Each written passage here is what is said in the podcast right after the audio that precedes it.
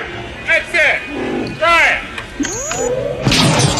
Oh, put off. Put off. Here we go again.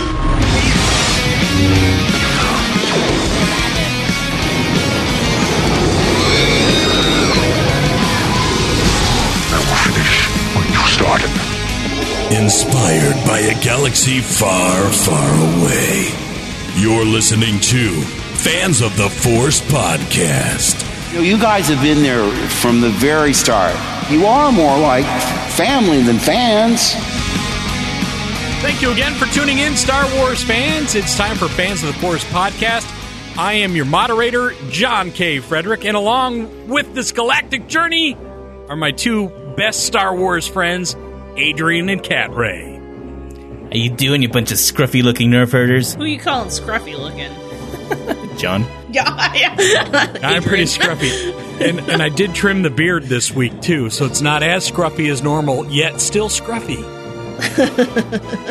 Let's, what do you say we just jump right into stuff and talk about some Star Wars news? Sounds great. Um, so let's let's what's on our Galactic Geek Out this week? Um, the Last Jedi novelization reached number two on the New York Times bestsellers list, which is All right. awesome. Yeah. And I I honestly don't know if a movie novelization of Star Wars, or maybe of any, like how high one has ever gotten on the New York Times bestsellers list. So that's kind of a neat bit of trivia, maybe, if someone knows that. I don't. Uh, but it's good, and I would encourage people to read it. So there's a reason why it's number two, or was number two. Uh, it's been reported by Screen Rant that uh, Rian Johnson has started work on his new Star Wars trilogy. Although apparently that doesn't actually mean, yeah, apparently that doesn't mean it's written yet, though, and he's still working on story treatments. So it's kind of like, so what are they working on? I don't know, but I'm not in the movie business. Something magical. Something magic, yes, that's all that matters in the end. I can't wait for the protest for this one in a couple of years. FYI. Are you making your signs now? Down with Rian Johnson. no, no, they, they they call him Ruin Johnson. I think. Ru- oh, oh, I hadn't heard that. Hilarious. I haven't either. Yeah, I'm, I'm just gonna make a sign that says Rian Johnson. I hope you have a nice day. Well, considering that there are people who are protesting already the, or planning on protesting the solo movie because the international promotional posters don't have blasters on them. Oh my god! Have you guys seen anything about this? International posters, man. It's not like they removed them.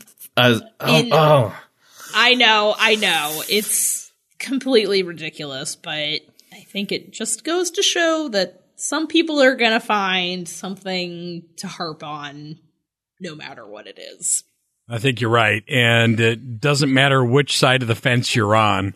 You know, a move like that is going to create some stir and some buzz, and and people are going to latch onto it and uh, and run away with it to uh, further their own personal agendas. Yeah. True that. Very true that. In a spot of something exciting, it was announced on StarWars.com that all six uh, Star Wars original trilogy and prequel trilogy soundtracks are going to be re-released on May 4th. And there will be they're going to be remastered with new behind the scenes photos and a collectible mini poster. But that's literally all the information we have. So See that? My, how do you guys really feel about that right now? Because I, I, I have some mixed uh, feelings. If I'm, if I'm going to be honest with myself. I would like to know which like are they releasing the special edition original trilogy or I'm assuming that's what's going on since those are kind of the standard now. I mean, I they're saying they're new new masters, right? Which is which is great yeah. Yes. because I mean we always. we've we've had a we have a, we've had two releases in the recent past twenty years, whatever, right? The ninety seven and the the 2004 releases were, were just like re-releases of the 97 thing, right? Mm-hmm. Pretty much just a repackage. Sure, I don't know. I have the 97 for sure. The when the special editions. Yeah, those are the ones I have too. So I I want them to release some samples Yeah. just so we Agreed. can really compare. And and I'm also going to be honest, the new art's kind of well, it's a Star Wars logo with a nice little Lacking. color ribbon underneath it with a subtitle. Yeah. If you if you want to sell it just based on like new art, new mini poster, show us the mini poster, show us some Mm-hmm. nice new art, you know? Because right now I'm, I'm feeling a little not too inclined to buy them. Because I mean, Force knows I would, but I, I need a little more to chew on before just making the plunge, you know?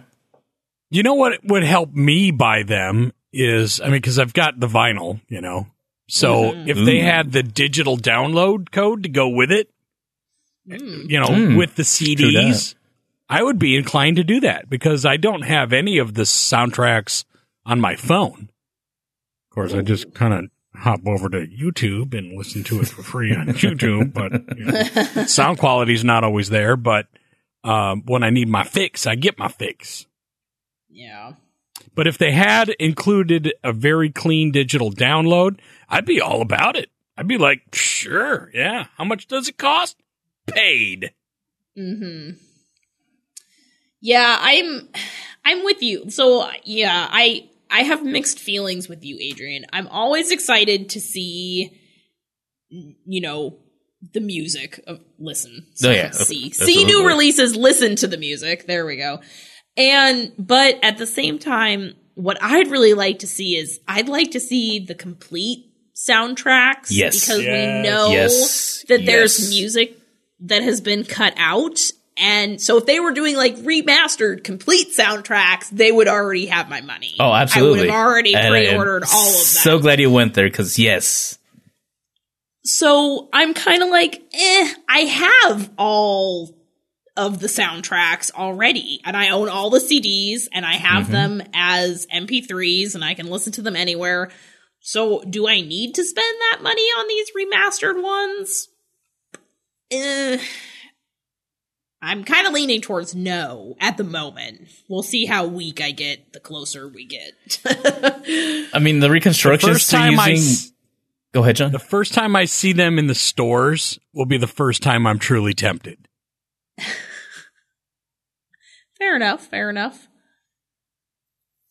I, I, I still I still need my samples because I mean yeah new higher resolution stuff but but no, I am totally on board with the full complete. They only did that with uh, Phantom Menace, right? And I guess they're kind of Yes, sort of doing that with that musical version of the Last Jedi, sort of. Oh, yeah, which we could talk about real briefly because tomorrow, this week, is finally the home release of The Last Jedi. Oh, bum bum bum bum But- bum. So by the time this airs, we'll all have had our copies and watched it two or three Yep. times by now. Yeah. The So, director and the, and the Jedi I- for me, man. That's well, I'm pumped for that.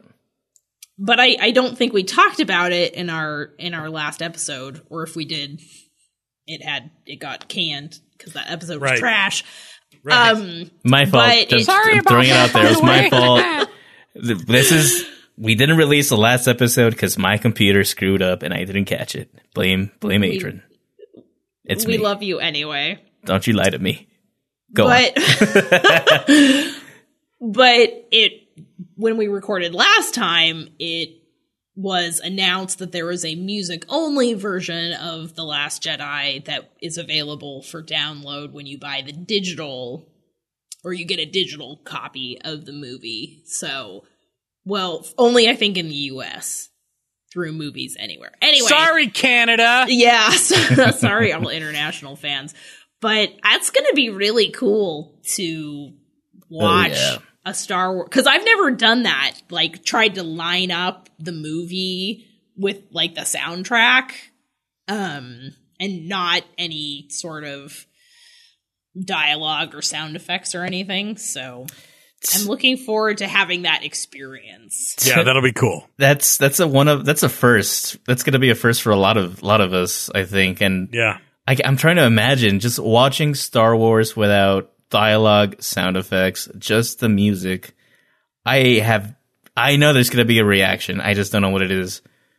Yeah. But that is, I am so looking forward to that. I think more than just seeing the movie again by itself, because come on, the Last Jedi score was amazing, and just the movie itself is beautiful. It's like one long music video. Mm-hmm. Yeah, that will be awesome.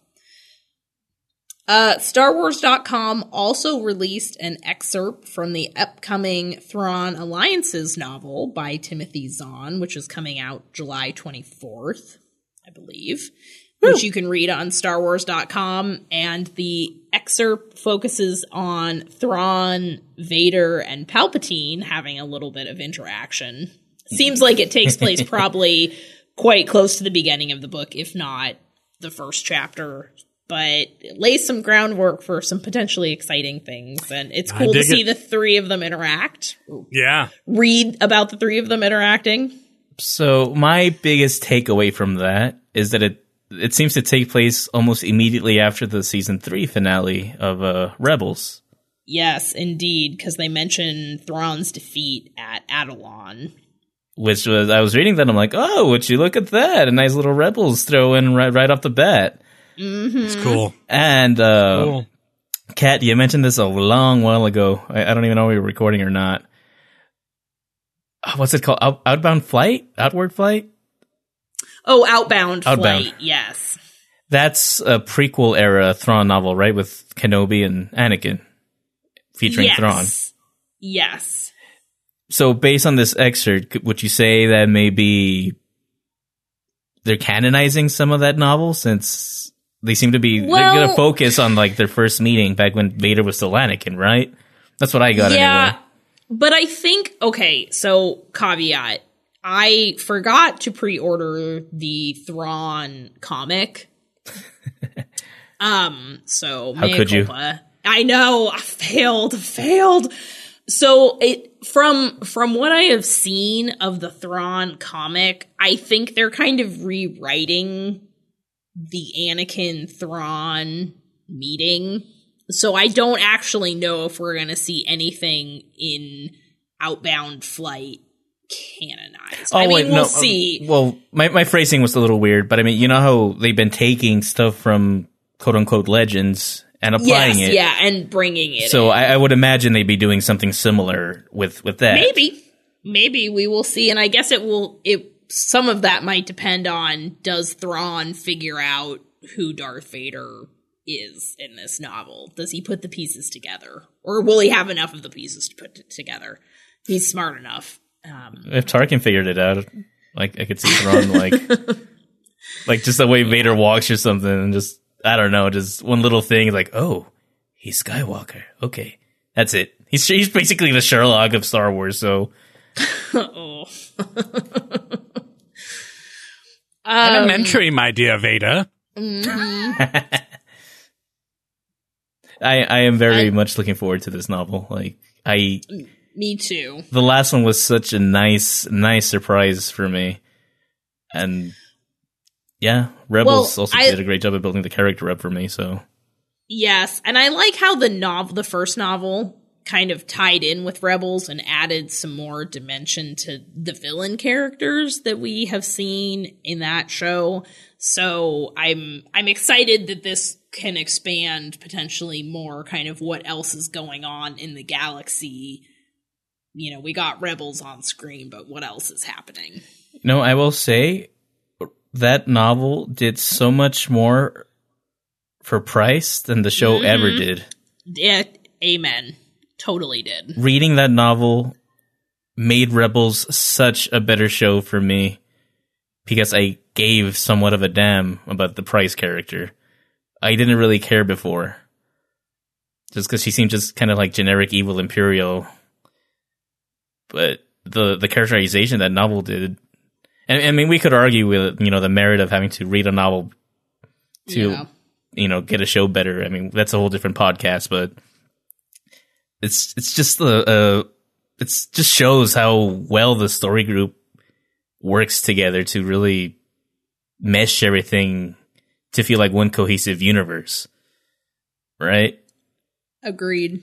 And just that that little bit we got from Star Wars.com for the new one just keeps pushing that.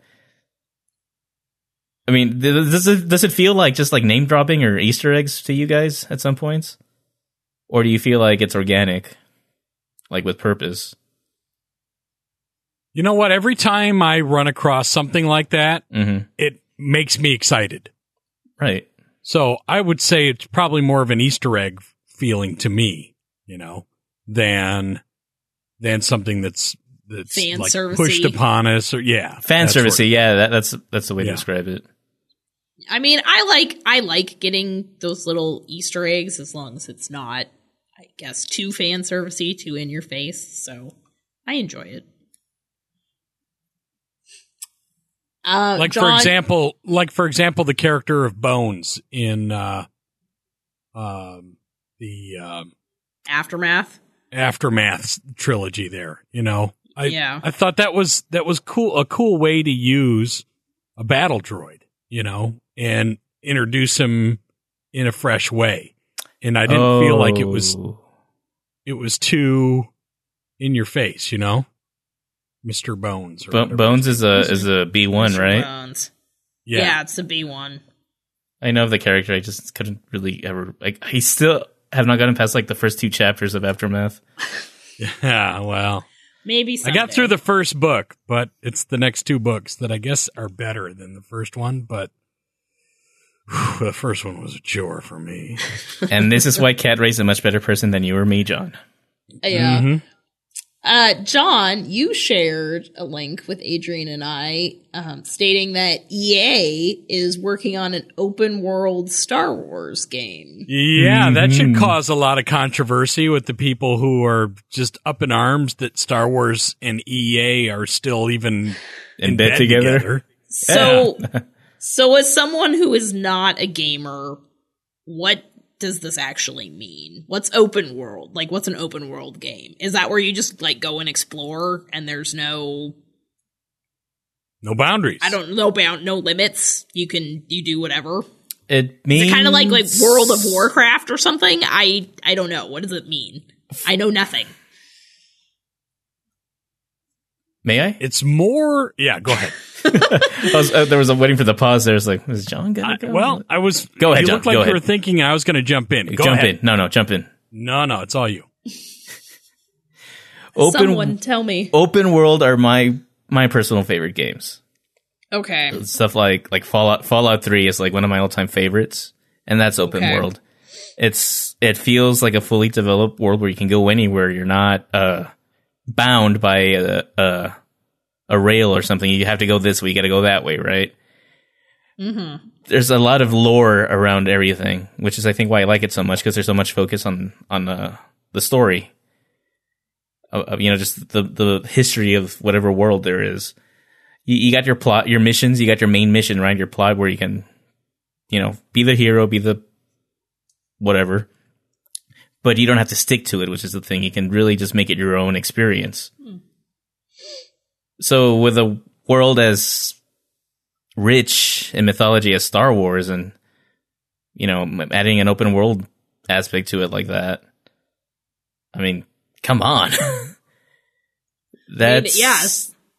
It's like it's your own Star Wars experience. If if if they go the Fallout route, which I would hope. Just make your own character, make your own be a Jedi, be a bounty hunter, be a smuggler. Have your own ship. Be pretty cool. Mm-hmm. I do. I wish it was not with EA. Yeah. I mean, you want to make an open world game, you go to Bethesda. I mean, they're the reigning champs, but Mm.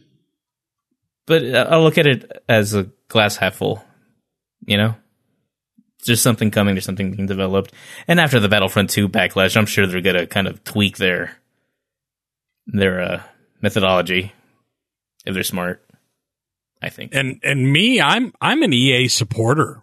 I love their games. Uh, there's a lot of EA games that I just, I mean, right, you start with the Madden games and work outwards. You know, some great stuff. So I'll be super interested. Number one, because it's Star Wars, but number two, it's because that first that game developer is one that I've enjoyed for quite a long time, and I know that there was this huge avalanche of backlash over the last Star Wars game.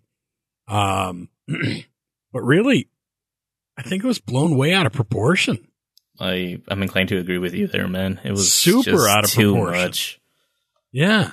And um the game itself is a good game. I, I have a blast playing Killer it. graphics and and a great story, you know. So, uh, yeah, I'm psyched about it. I can't wait. I I'd definitely buy it and try it. Excellent. Thanks, guys. that means Cadre has to buy it too because she's got to buy a PS4, right? Oh, yeah. Right? Right. Uh, right. Yeah. Uh huh. That's right. We're Are- console peasants, people. Yeah. um, lastly, looking to the future, Ron Howard shared an update today, Monday, March 26th, on Twitter saying that the last bit of scoring and final sound mix is happening this week for Solo, a Star Wars story. no man. So we're getting closer. Two months, I believe. Two months, almost, almost exactly. Yeah.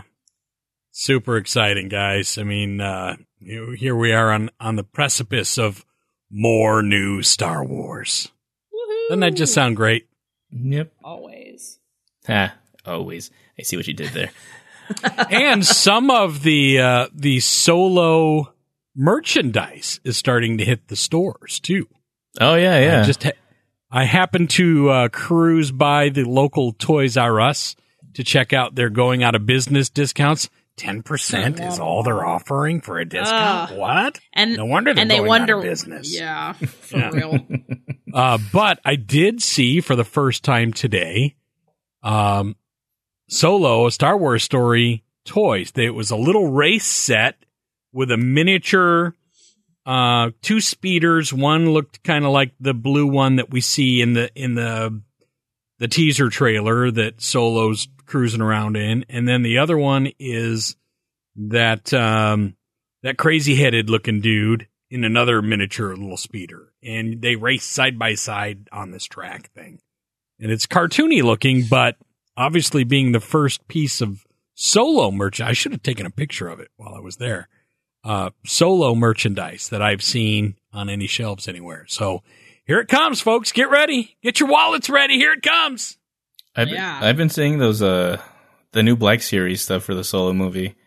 I haven't seen them. I've been looking Oh, all really? over for them. Well, I, I, I rephrase. I've been seeing people post about them online. They're they're taking photos. That I've seen. Yes. yeah, that I've seen. Danny Glover, uh, uh, Lando, uh, Alden, Han, which is it's kind of weird. It's kind of weird seeing it, but it's still pretty cool. Like I'm, I, I'm not not a hater here.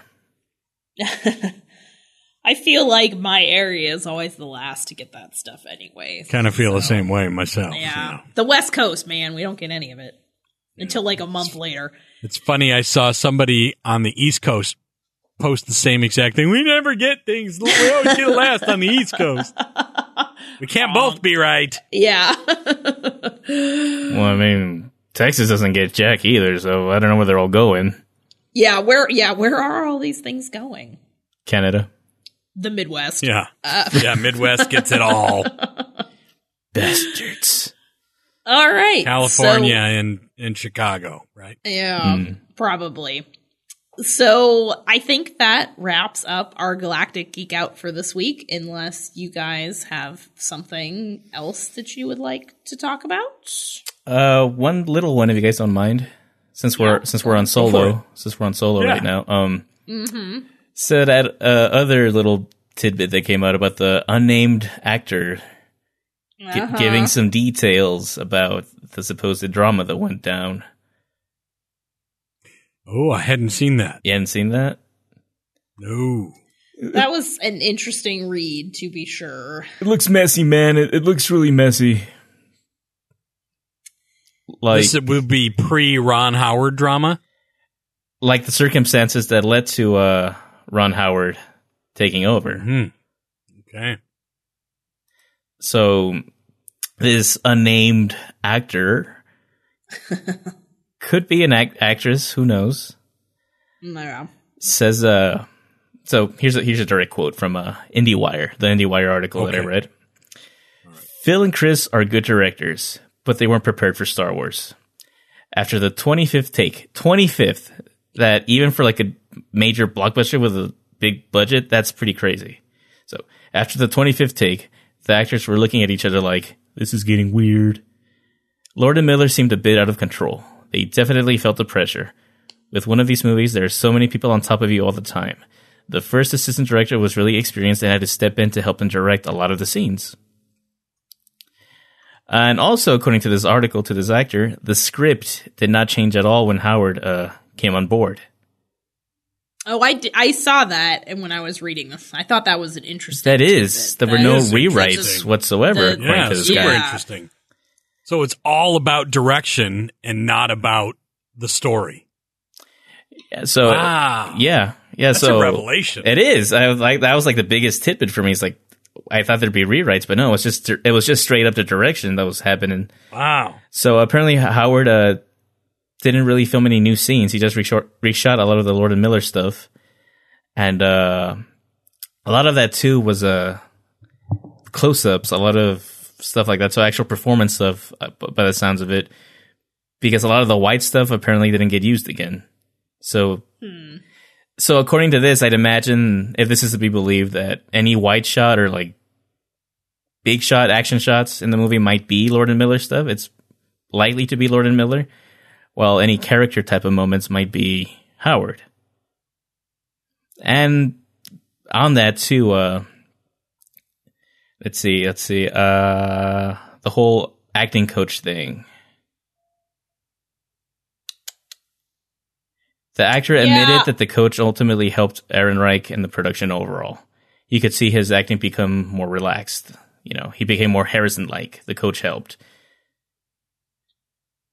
That's good. I was kind of given some side eye um, when when they said that they wanted Lucasfilm wanted him to copy Harrison Ford.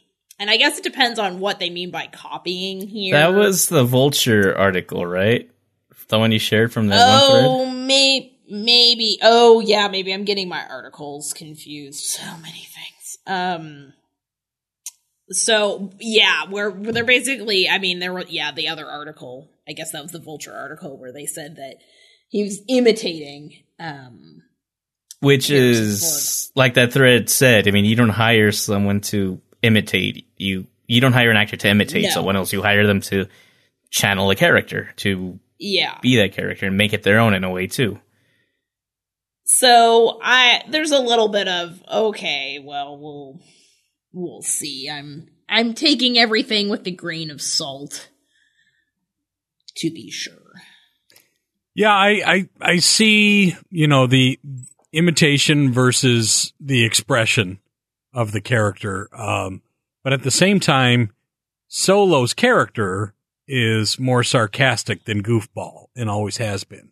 So, and it sounded like they were going more in a goofball direction before they switched directors. So hopefully we'll get that sarcastic comedy as opposed to the goofball comedy that that it sounded like we were about to get. And it's not it's not in this IndieWire uh, article, but I read somewhere else too that I don't know if this is true or not. So grain of salt that Alden's the one that asked for the coach because he was worried when people were making the Ace Ventura comparisons. You know, I was directed to act like Ace Ventura. I want to be directed to be Han Solo. So he he personally requested, uh, supposedly personally requested a, an acting coach. Good deal. Yeah, I mean, I applaud him for that. Like, this is not going to be easy, and a lot of this movie and people's reception of it hinges on their acceptance of Alden Ehrenreich as Han Solo. And I think it's great that he had, if it's true, that he had enough awareness to recognize, hey, I'm struggling, I need some help. Do you, You know- think that the the masses in general would have would have been a little more lenient on the solo character had they put the timeline in an even younger actor playing Han Solo, so somebody in their teens as opposed to their late 20s, 20. early 30s. Yeah, actually, I thought about that, Maybe? and I think so. It, it'd be like a young Indiana Jones type of I mean, I- situation. Totally. Yeah. Mhm. I definitely think there might be some of that. I mean, by going by moving the story closer to the original trilogy, you know, you're definitely gonna get more comparisons of You're going to have a segment of people who are not going to be able to differentiate the character versus the original actor. yes, exactly. People are going to struggle with that even now, you know. And and the same with um you know, um all the people that say Millie Bobby Brown would be a great Leia Mm-hmm. if a young Leia because they look their looks are so similar, you know. And maybe she would be, but can she nail the character too? That's the big question. Yeah, just because they look similar doesn't necessarily mean that it would actually work. And even though she's a good actress, is she a good actress for that part? hmm So so hopefully it's all in the casting and and in the direction and that um you know the solo film is going to head down the path that eventually will will you know make it easier for other well-known characters to be recast in different S- Star Wars side projects like if we had I'm just throwing things out there like a Mace Windu movie, young Mace Windu or something, you know? Sebastian Stan for young Luke. If that happens. Yeah, uh, yeah, a lot of people would like that to happen as well. I mean, they could make they could use Sebastian Stan as Luke post Return of the Jedi. They could, yeah. You know, travels, and it actually age wise would probably be fairly spot on. It would line up Pretty pretty close. pretty, closely, yeah. Um, with Alden though, I mean, just with everything that's been happening with this movie and how public it's been, poor dude, there is no way he's gonna win. This is this is so gonna rooting for this guy. Oh, I'm rooting for him too, but this is gonna be a Last Totally. Jedi level divide. There's gonna be people Mm-hmm. trying to like, hey, no, he did a pretty decent job. He made the character his own. I, I liked it. And then you're gonna have the people just And th- there's gonna be hashtag not my solo. that are going to hate it no matter what. I mean, they're already doing that before the movie even comes Like out. I'm, I'm already uh, the new Falcon is already starting to grow on me, and I never thought that would happen. Hey, Hashtag right not on. my Falcon.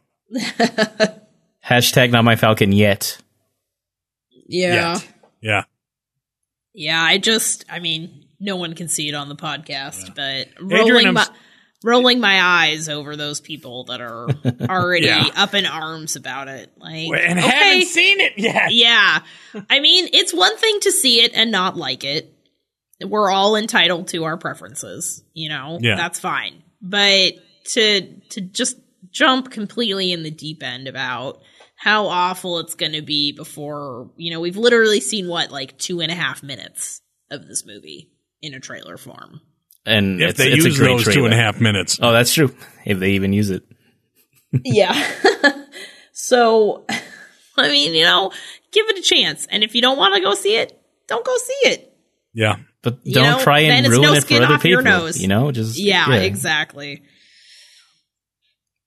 It's, it's Well, it's Adrian, I'm really glad you brought that up because, um, you know, I wasn't aware of that, and and you've got it now on my radar as well. So thanks for bringing that little piece up.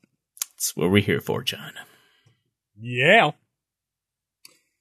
And we're also here for uh, talking about Star Wars in general. And um, because our last uh, episode had a, a little bit of a malfunction and we weren't able to release it, you know, I think we, we are we owe the audience just a few minutes to talk about the finale of, of Rebels. I went ahead and rewatched it last night, the the last two episodes, and um, a, a month later, it still holds up. The impact is still there. Such a great episode. Um, what are your thoughts? It's been a month already. no, not quite a month. Close. It's been two weeks. Two weeks? I have to say that it's still kind of sad that Monday nights I don't get to go home. I, f- I felt it the Turn first on Monday. new Rebels. Yeah. yeah. It's like, oh, there's oh, there's no new Star Wars sob. Uh no new Rebels. I it was it was sad to say goodbye to this this crew, the the characters. I mean, I know we'll see some of them again for sure, but it definitely it was emotional to to say goodbye and I know I started crying in like the last couple minutes of the show um of the finale. But overall I really enjoyed it. Mostly. There are a few parts that are kind of weaker. That Well, are weaker depending yeah, on your but I mean that's that's with all uh all of Rebels. I think in general, yeah. when when it when it when it's high, I mean it, it is soaring. It is just it is up there. When it's weird, it's weird. Purrgils.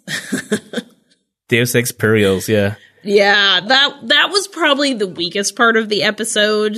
Um not that I disagree with what happened because I think Ezra and Thrawn getting shunted off somewhere into the unknown and then later uh spoiler alert Sabine and Ahsoka then going to look for them, you know, I think that opens up some interesting story possibilities. I think it's a little bit of a cheat using the Purrgil to come in to help Ezra defeat quote unquote Thrawn. It was a little too convenient, but you know, TV. TV, TV, kids show, hand wave.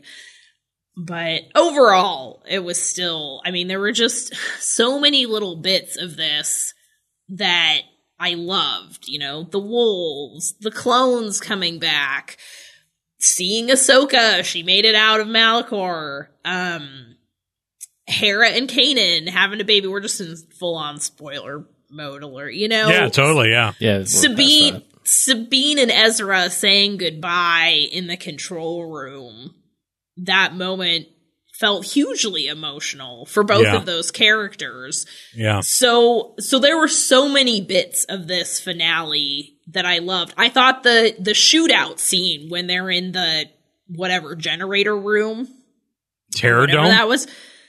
There we go.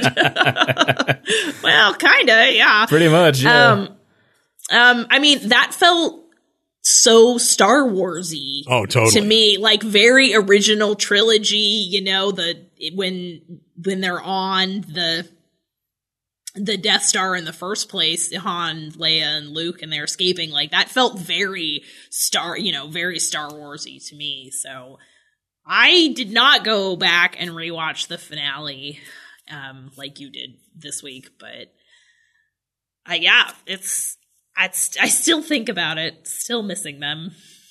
you know, I, Yeah, I, I uh, rewatched. I, Go ahead, John. I rewatched last night, and and one thing that that kind of like just a split second thing that was on the screen that stood out to me was, um, how strong Zeb is in terms of Yeah. physical strength when he's holding the blast door from Mm. from closing down. I don't think we've seen that in Star Wars. Um, not much, at least, not that I can recall. And here he is using all four of his limbs to keep the blast door open long enough for people to jump in through it. That was that's pretty epic. I think he did that one other did, time. I have a question. Go for it. Oh, did um did either of you watch the animated series Gargoyles when it aired back in Yes. the mid nineties? Okay, Back in the 90s. I'm that's not a- gonna lie. throwback. That is like that is like one of my first fandoms ever. I freaking love that show. But Greg Weisman, who wrote Gargoyles, helped create that for Disney, by the way. Um, Right.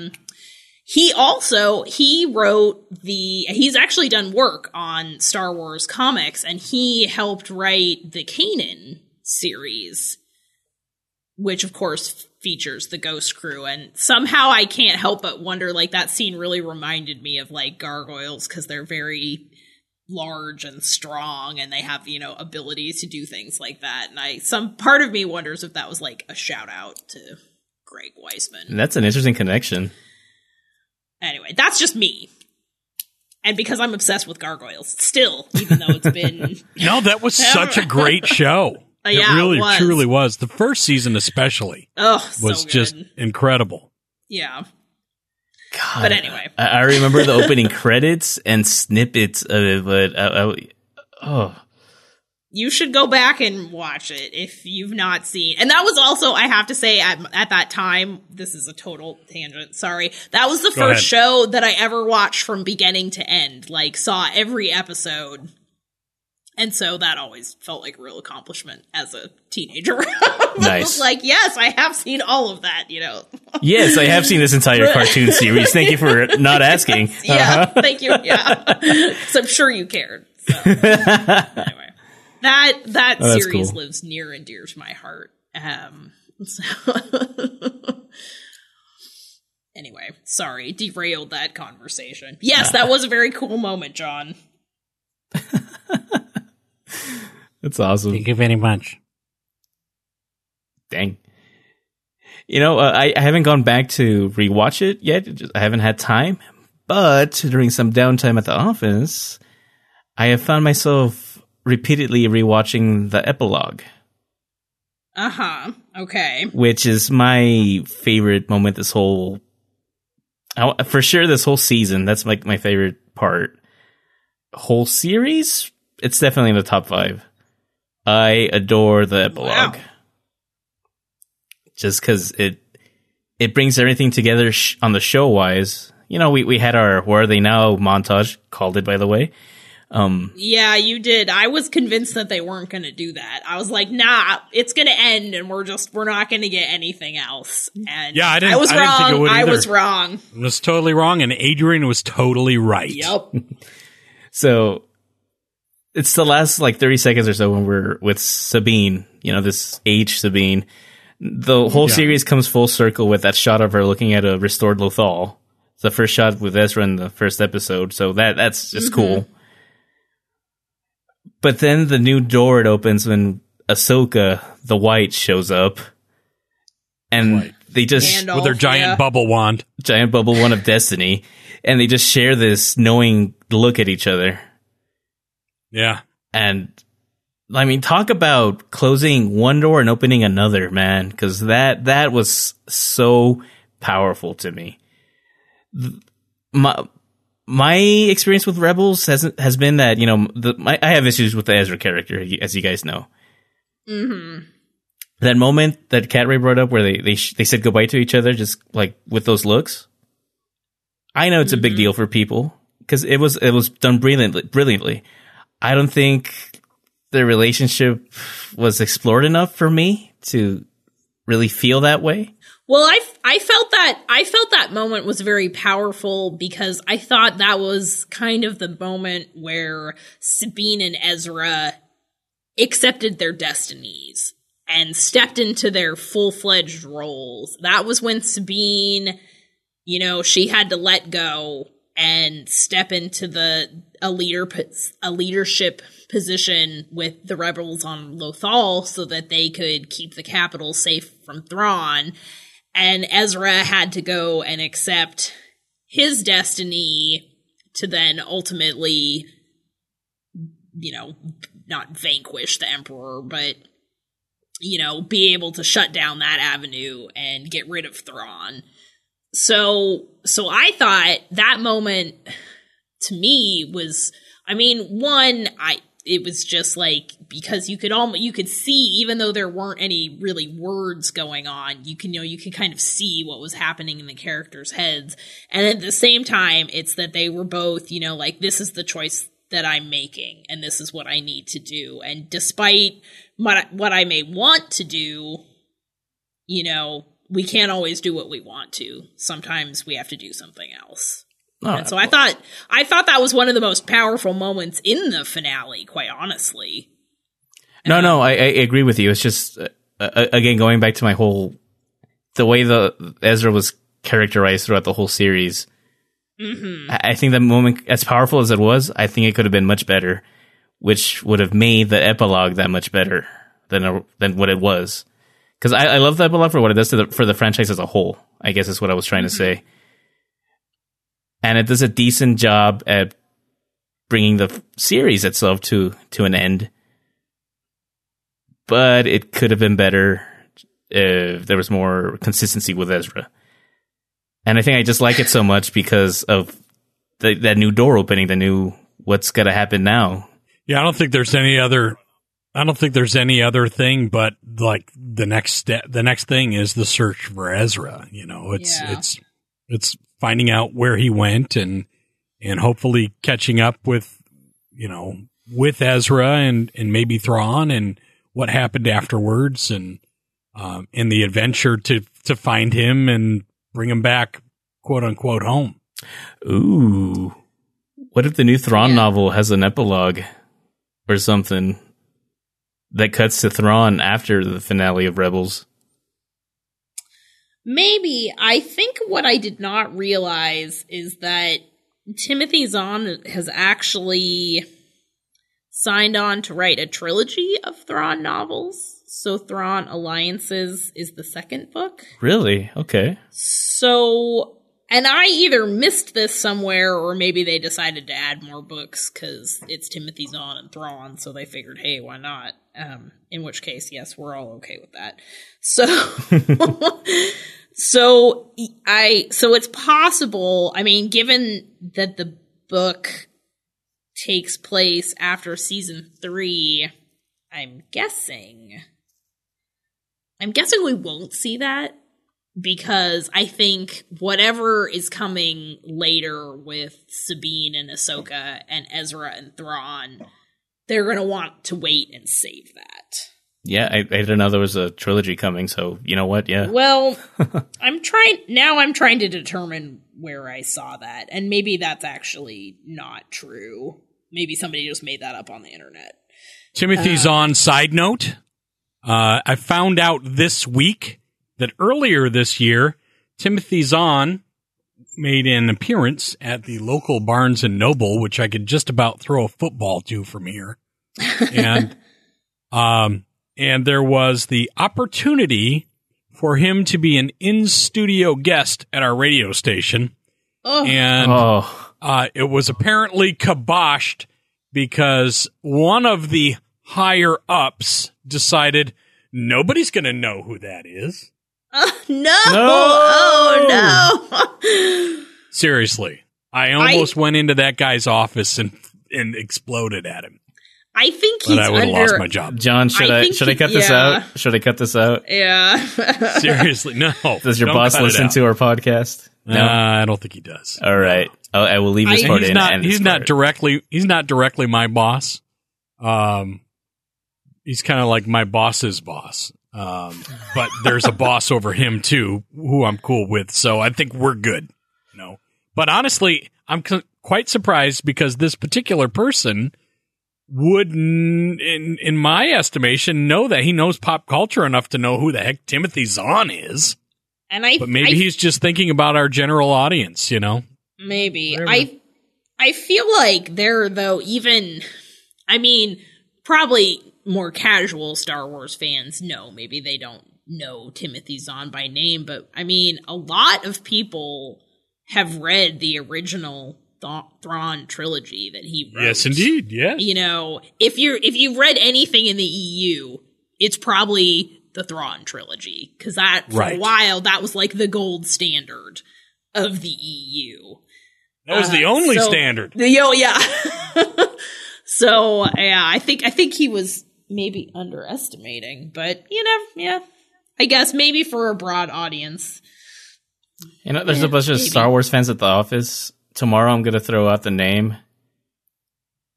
Let's see what happens because see, I, see whose head whips Yeah. around. I, I doubt I, I doubt any of them will know who who he is. Anyway, my heart broke a little bit. Apparently, he lives here at the Oregon coast somewhere. So, You gotta go find him. Gotta go find yeah, him. I got to go hang with him. Gotta need to go get a beer with that guy. Stalker on him. We'll go share a green milk somewhere. Go share Yeah. green milk and then have him be on the podcast. what? Right? Right? What was that? that'd be epic. that would be epic. anyway so i think in the in the last episode we we kind of touched on this topic a little but knowing that there are some loose ends to be tied up, especially in regards to Ahsoka and Sabine and Ezra and Thrawn. How do we think that we're going to see these unfold in the future? Novel. Novel. I think that was our general consensus. We want a series of books, Star Wars. I would love to see it, and, and I mentioned this in the the episode that we didn't get to release. I would love to see the actors who do the voice work for the characters do some sort of live action production of them in their roles. I think that'd be a cool novelty. Maybe it wouldn't be a feature length thing. Maybe it'd be like a one shot on the new Disney streaming, which would be mm-hmm. cool. I think that was the consensus Yes. too. the streaming app material since they're developing Yeah. everything now. Right. So that'd be Yeah. that'd be one cool way that that I'd be totally into. Okay, how's about this? Is this for a question? All right.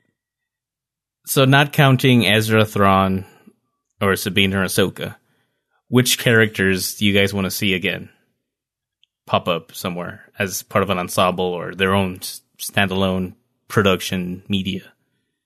Hera. Uh-huh. Hera. I want Hera. And I Hera guess that means or Jacen? Hera. and. Can I put an and in there? can you throw another Hera and, and put Chopper on there too? and Wow, wow, wow. Chopper, yeah. I I mean, so given my age and stage in life, Hera was definitely dude. Sorry, Don't make fun of me. that was just weird. the way the way you started that was weird. I'm sorry. Hey, Right- Hera's a writing Star Wars mom. Cat can yeah, relate. I can Okay, relate. And right. and I mean, even overall throughout the course of the series, I mean, Hera, you know, I kind of feel like more felt more into her character than some of the others, Ezra. Uh I laughed because I was thinking you're not that old. Just so you know. Well, I mean, neither is Hera. So, but you know, so uh, personally, I would love to see more of Hera, especially since we know that she's around in the New Republic post Return of the Jedi, Battle of Endor. What was she doing during Jakku? You know, she doesn't show up at all in the Aftermath trilogy. Chuck Wendig probably couldn't use her they because they hadn't released anything yet, so he probably he's probably not able to. But it's like, what was she point. doing? Where was she? Yeah, and yeah, what happens with Jacen? I mean, his dad was a Jedi. He is probably force sensitive. Would you be annoyed if they No. retcon Hera into the Battle of Jakku? Um, no, I, I don't think so. Mainly because you know, okay, in the book, you know, you've only got so many viewpoint characters, and obviously there are more people out there. I mean, I don't think it's really any different than retconning the fact that Rex is in the Battle of Endor and Hera's there too. So yeah, you know, you have to think like, you know, they throughout the original trilogy, there was more than one rebel base. I mean, not all the rebels were on Yavin when the Death Star shows up. True not all that. the rebels were on Hoth when Darth Vader shows up. So, you know, the galaxy But the is ghost large. was at the but the ghost was at the battle of uh, uh Scarif. Scarif. Yes. yes. So but then it disappeared somewhere else. I mean, he gets around. Yes. Just saying. So, you know, I I would not be angry if they if they retconned Hera into the Battle of Jakku, just because we're not going to see everything. And I don't know. From- I, you know, I, I, I hesitate to agree with that because you never know what we're going to see in Forces of Destiny season three. that's True, true. that. True that. Because That's where Hera even- was retconned in the first place into Endor. right. yeah. uh yeah, so okay, do we want to do we want to move on from Rebels any any last thoughts, Mm, feelings, I think, uh, um, hot takes? What Hashtag hot, hot Kallus. hot yeah, Kallus? yeah. Yeah. Woo. Hot wolves. Hot wolves. Those wolves were pretty badass. Those were me- pretty badass. Yeah. That was awesome. to Hashtag Kentucky eating Fried Rukh. that was pretty brutal. That was brutal. Hashtag when pigs fly. That was hilarious. I I do have to say having Hondo and uh, Melch in this episode did bring some in the fi- in the final two episodes did bring some added levity to help it from being too dark and too brutal when all the Loth wolves are eating stormtroopers. Yeah. Hashtag Space Whale Biologist. Yeah. Oh. Don't, don't yeah, explain see, it. now- Don't explain it. Just And yeah. just use your that epi- use your I wish that imaginations, people. episode hadn't. Yeah. uh, sob. Uh, by the way, uh, Jim Cummings, the voice actor for Hondo, also uh, played a character called Dingo in Gargoyles. Oh. You're welcome. Oh yes! Oh my your god, he was he was Dingo. Oh, that's amazing. That's you know, God. So can I just this again? We're gonna go on a total tangent. Could we, Dave Filoni, please, Dave Filoni? Right. You're not you're not listening to this, but Dave Filoni, find Greg Weisman, bring him on to the next Star Wars animated show, please. Like, I'm not asking that much. Just please. That would be amazing. Someone make that happen. reach, That'd be awesome, Reach yeah. out through the force and connect with them. Yes, use my force powers. You will work together on an animated show. Maybe season three of Forces of Destiny. yeah. It's actually season two. I think Well, John seas- wants. season two we've seen, but season three we haven't. Oh, okay. Oh, That's where the door okay. opening is. All right, all right. That's okay.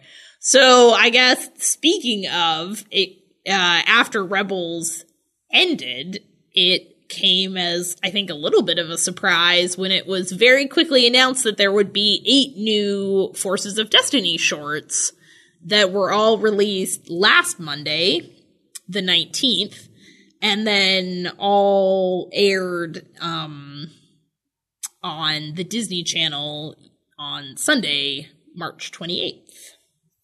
A pleasant surprise, Very if I do say so myself. hmm You can say so. Indeed. Yeah. It it felt like a nice way to kind of fill that post Rebels void. Um, It's like a quick little fix. yeah, I need I need my fix. I need need more animated Star Wars. you get any more of that Yeah. animated Star Wars in there, huh? A little, little more of that. Yeah. Yeah. And, you know, And it- anything that's got more Hera, more Padme, more Leia, bring it on. I want it all. Uh, more, more Jyn Erso, please. More Jyn Erso, more Sabine. More Luke Skywalker? hey! Yeah. That was cool. That one was interesting. Yeah. It answered a question I didn't even know was a question. I totally. what what was your question? Why was Yoda in the backpack? Oh, why was I, I never questioned it until I saw this. Like, oh, that's why he's in the backpack. I, I suppose that's okay. I didn't even know I needed that answered. So thank you, Forces of Destiny. Right. Yeah. I always thought it was easier for the puppeteer to hide. That was obviously like the real world reason. but but yeah, that was a nice little little little. uh Actually, I, I let's let's talk about that. I love how Forces of Destiny is answering little things here and there. Mhm. Yeah. plot wise with the bigger universe. Like, like yeah, why is Yoda in the backpack? Okay, but like bigger, more importantly, is uh Leia. A little before Yeah. Return of the Jedi. That was a cool little revelation that answered that question while also tying in, tying in nicely to Force Awakens. yeah got some yeah i like i like that it shows you know leia meeting maz and getting the bounty hunter outfit Yeah. that was a nice She, uh, yeah, she showed us her Boushh. sounds inappropriate is that how you pronounce that Oh, it does. Yeah. Boushh. I always did. What? Yes. The bounty hunter Boushh. yeah, right? yeah, yeah, yeah, yeah, yeah. I yeah. Mm-hmm. I guess you're right. yeah. All right. But did did you guys did you guys have a favorite Forces of Destiny episode this go round? I think I like the Porg one. That was super cute. I think I like the Porg one too. Just reusing the Force on the Porg. That that was Yeah. That was dope. That was vi- that was that funny. was very Saturday morning cartoon, mm-hmm. and it was it was But it was just cute and not no in the best possible Saturday morning cartoon kind Yeah. of way. Yeah, It was it made my it inner ten year old happy. Just like ah, that's also, funny. ironically, the shortest episode, yeah. clocking my, in at one minute thirty two seconds. my uh so I showed these to my kids a few days later because they've seen all of the the Forces of Destiny shorts and I was like, "Hey guys, they're new ones. Let's watch them." Mainly I Yeah. want to watch them again. So Right, here we totally, go. yeah. And And they, this keeps you out of trouble for twenty minutes while we 20 watch them minutes, all. yeah. While they eat breakfast. Right. So, and they they thought the Porg one was just great, and they would go back and replay it because I just put them on my iPad, Aw. and then you know it, it goes through them, and so they're like, well, we want to watch the Porg one again. Play the Porg one again. I'm gonna play the Porg one again." So they thought they thought that was just great. They loved that. They're, oh, they're on the pork train. the pork train. Um, before I forget the pork train. Bef- before I forget, uh, Ahsoka ship, Padme ship. Yeah. Yes, in in the uh Anakin And the prequel Padme, one. Ahsoka prequel short. Yes, we see a Ahsoka joins Anakin on a mission planned for just he and Padme. yeah. Can you say third wheel? yes?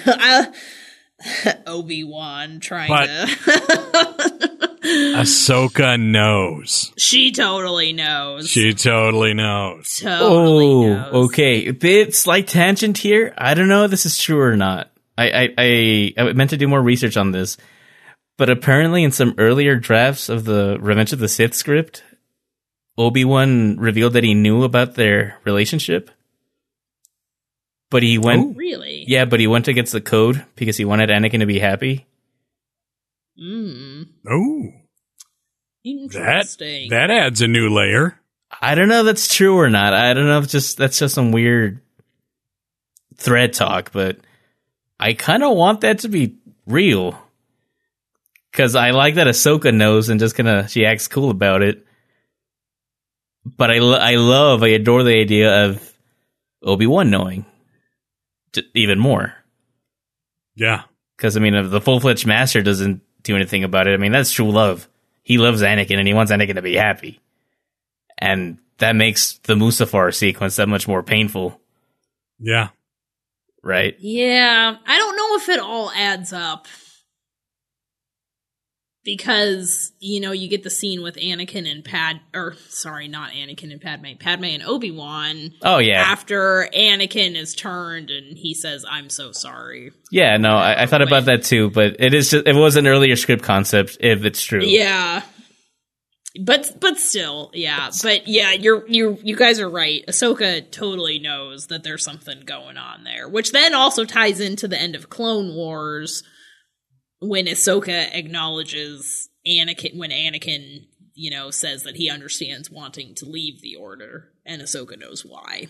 Yeah. Or it's Ooh. intimated that, you know, she Yeah. she Yeah, yeah. understands Great why observation. He wants to. That's right. So all these little threads. Not surprisingly, that was my favorite short of all of them. Closely or tied with the Hera Sabine short, uh, which I loved because um I don't know, that just felt fun and them kind of having this Hera being a real great pilot knocking off the cockpit to the the shuttle and just with the Yeah. lekku flying poor back in the wind. Oh my gosh, yeah, that they're just like, oh no, and the ship just kind of drops. I'm like, ooh, Right. sorry guys. it's like, what do you actually do in that situation? It's Oh yeah, that was a little bit Look like for a parachute. yeah. Or the Star Wars equivalent.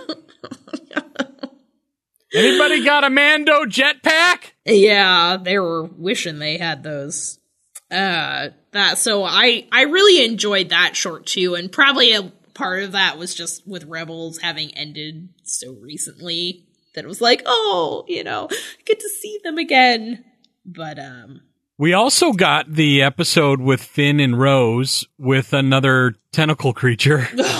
what so yeah let's talk about space invertebrate biology um i feel like i feel like st- what what is it with star wars and like space sea creatures so we've got Purrgil Right. whales we've got Whale, whatever squid kind of yeah combo. jellyfish well yeah Right. so and then these are like space jellyfish Yeah. and then whatever those weird things in the Clone Wars were, and whatever Yeah. we're going to see in the Solo movie coming up. Right. Right. So I just, I mean, I get the illusion, but I have to say I was greatly amused by yet another giant Tentacle monster. space creature jellyfish. Uh, I mean, they looked cool. It also, I don't know, did maybe it's because I have kids and I am regularly watching all of these movies, but was anybody else reminded of the Finding Nemo sequence? Oh, totally. Jump on the top. Ju- yeah. Yeah. when when Nemo's dad and Dory are hopping through the jellyfish. That Right. that immediately No, I recall that. Absolutely. like, This, this feels familiar. Was Same half, expect- race. You bet. was half Yeah. expecting a giant sea turtle, a giant space sea turtle to show up and just be like, "Yeah, I'll you guys." What's up, dude? Right on, radical. Thank God it didn't. But because it's Star Wars, the giant space sea turtle would also have tentacles of some sort, even though it's a That's turtle. probably true. Yeah. Mm-hmm. Yeah. Yeah. Instead of flippers. yeah. Just because it's in space doesn't mean it has to have tentacles. Like, who do I need But to it also to? means that it can. Cat Ray, this is will. Star Wars, and all giant space creatures have tentacles. must have tentacles. Yes. Come on now. Another another fun episode was the little bat creature that took Jyn's Kyber crystal, her Kyber necklace. See, Yes, that one annoyed me. Yeah. Okay. The little street rat. It was Yeah. it was Aladdin, the It was- marketplace. It was Aladdin. yeah. No. And all, all it wanted was just a piece of fruit. Mm. So did the street rat. He just wanted bread. bread. So did Aladdin. Aladdin wanted the bread. This little bat creature wanted fruit, space fruit. What's interesting is that my kids don't really like that short.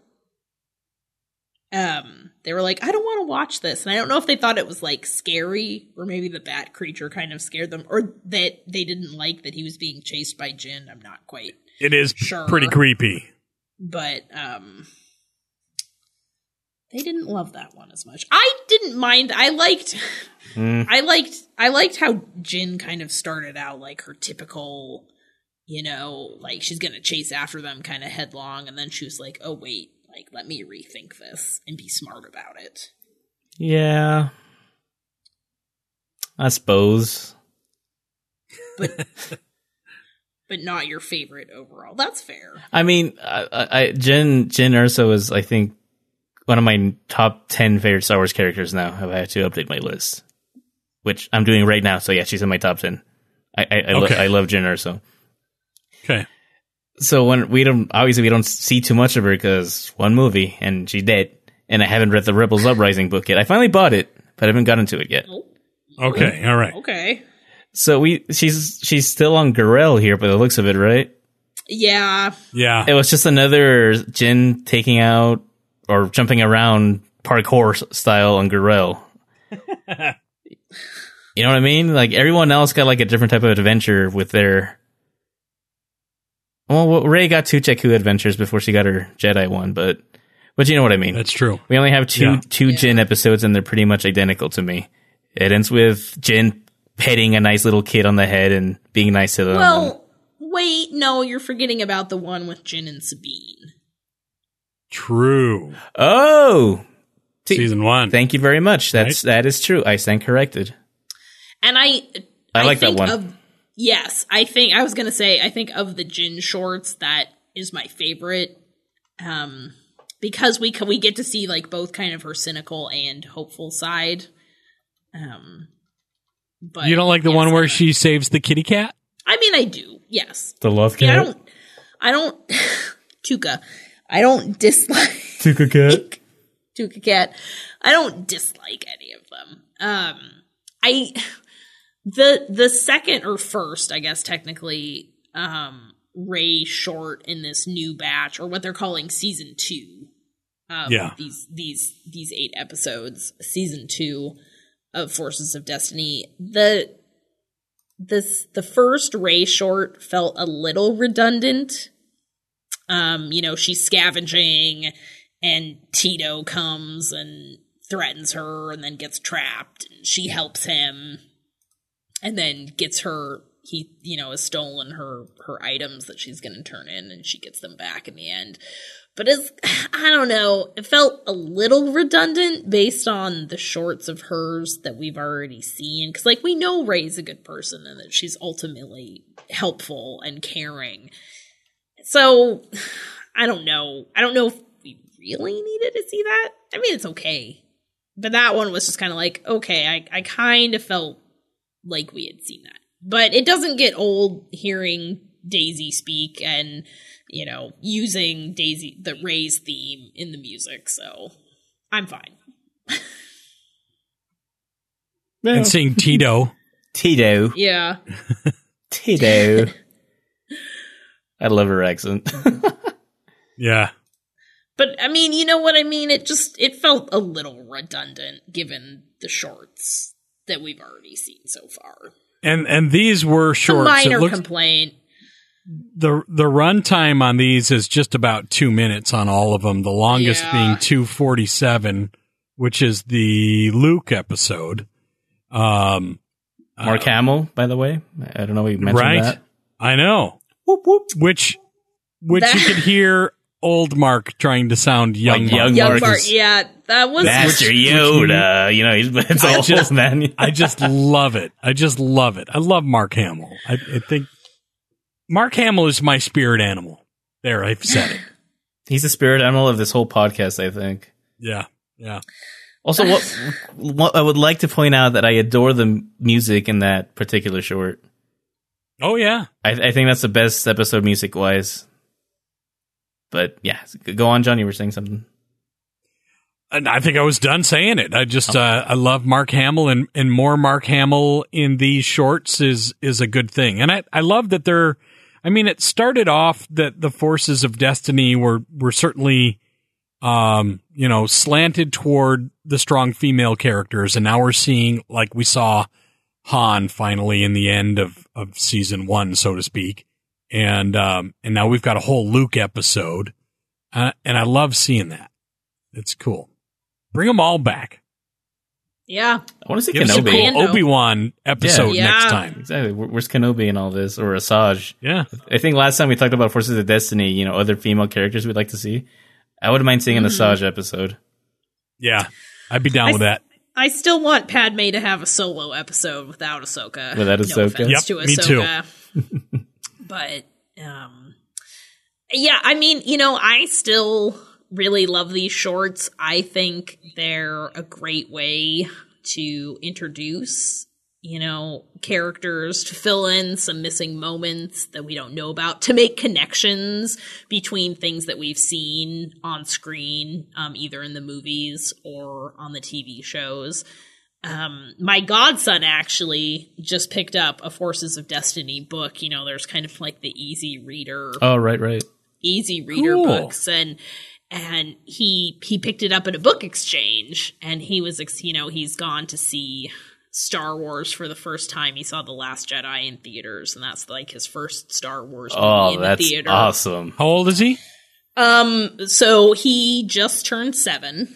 Okay. Yeah, and so, but I, I was like, oh, well, Forces of Destiny is kind of a great way. But what I did is, uh, he doesn't know this yet. I haven't told his mom. She listens to this podcast sometimes. So, hi, um, if you're Hello. listening, Hi. uh, I have a out. gift. I check it out. I'm going to. We're talking yeah, about you. I've got.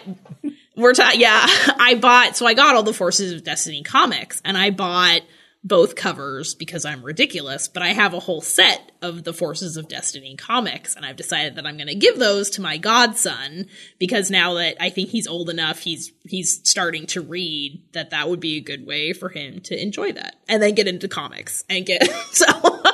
So I FYI, see what you're doing there. You're playing the long Yeah. game. bring the And long I con. Yeah. Freaking love it. Mm-hmm. Good job. So Well Good done. job. So I was, but I, I, you know, like my kids really like watching the Forces of Destiny series, and they're four and a half, almost four and a half. So I, you know, I think these are great little ways to get younger kids into Star Wars, and they've got good lessons, they've got fun characters, the mu, you know, it's got the music from the movies. and it's not too scary, They're not Which- too scary, which you is know, perfect for my grandson who's going to be three in Yes. May. Yeah. So, you know, they're I I just I feel like this is a great little niche that these shorts fall into. And I know Yeah, some people kind of poo poo them as just trying to sell toys.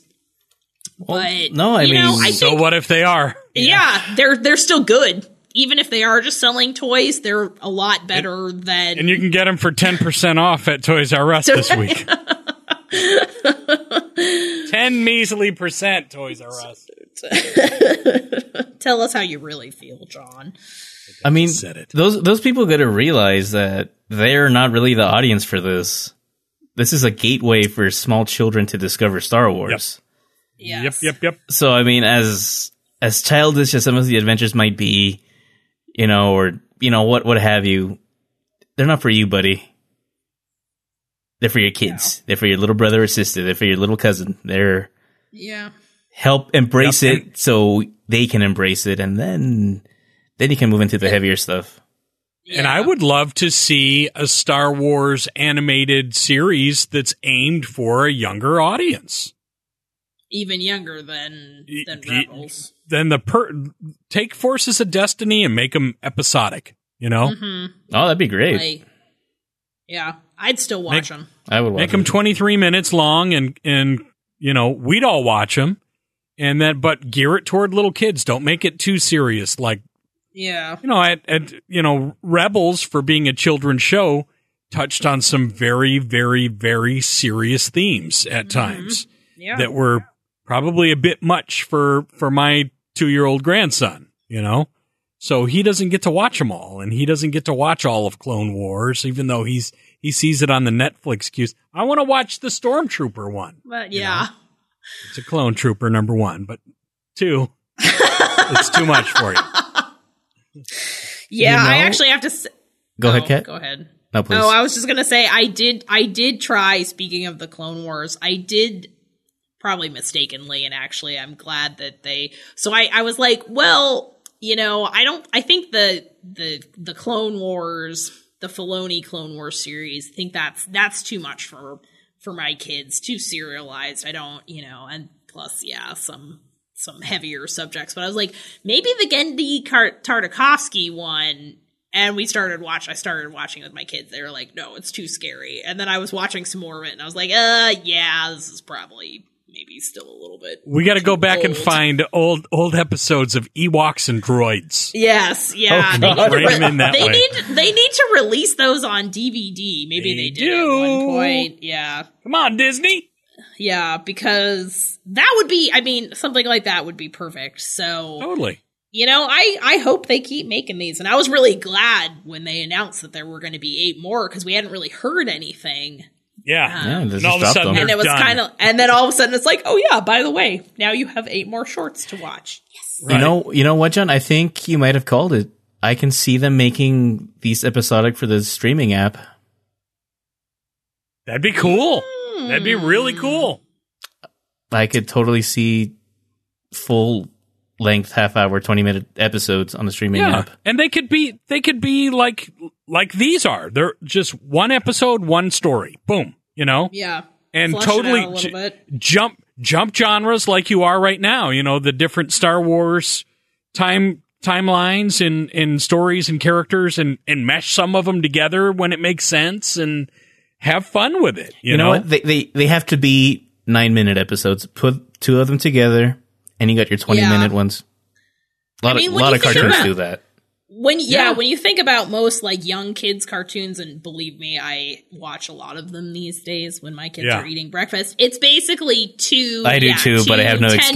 minute- well, you're probably watching something more interesting than Paw Patrol or Blaze and the Monster Machines. So or PJ Masks. yeah, so We're but all I mean, about the PJ Masks. Yeah, but but it is basically that, right? Where it's two short episodes, yeah, about 10, 11 minutes ish, sandwiched, you know, with some commercials, and then you know you get you make a half hour. So, you know, I could I could definitely see something like that happening, and I would welcome it. I think that would be great. So if they decide to do that, I am all on board for it. I mean, Which it, character can I voice? Yes, yeah. I mean, it, it makes total sense to me. Have Star Wars for the youngins. Have Star Wars for the slightly older older youngins. Have Star Wars for the teen crowd. Then have Star Wars for the adults. I mean, there's there's literally Star Wars for everyone at that point. Yeah. So I can't think of a reason not to do that. I mean, Star Wars already is for everyone. Well, let's really make it for everyone. Yeah, that, that that's what I mean. Yeah. Yeah. It's like you got a little kid. Oh, the Last Jedi might be a little too strong for him. You know what? Here's Forces of Yeah. Destiny. Yep. Oh, he's he's getting bored of Forces of Destiny. You know what? Here's the Clone Wars. Yep. Oh, he agreed the Clone Wars. Oh, here's the Last Jedi. You know, it it makes perfect sense for me, and I I really do hope they start doing that because yeah, that just means more Star Wars content overall for everyone. we all win. Everybody wins. Everybody wins. Except for the haters, but nobody cares. Uh, well, they never win. So We all lose.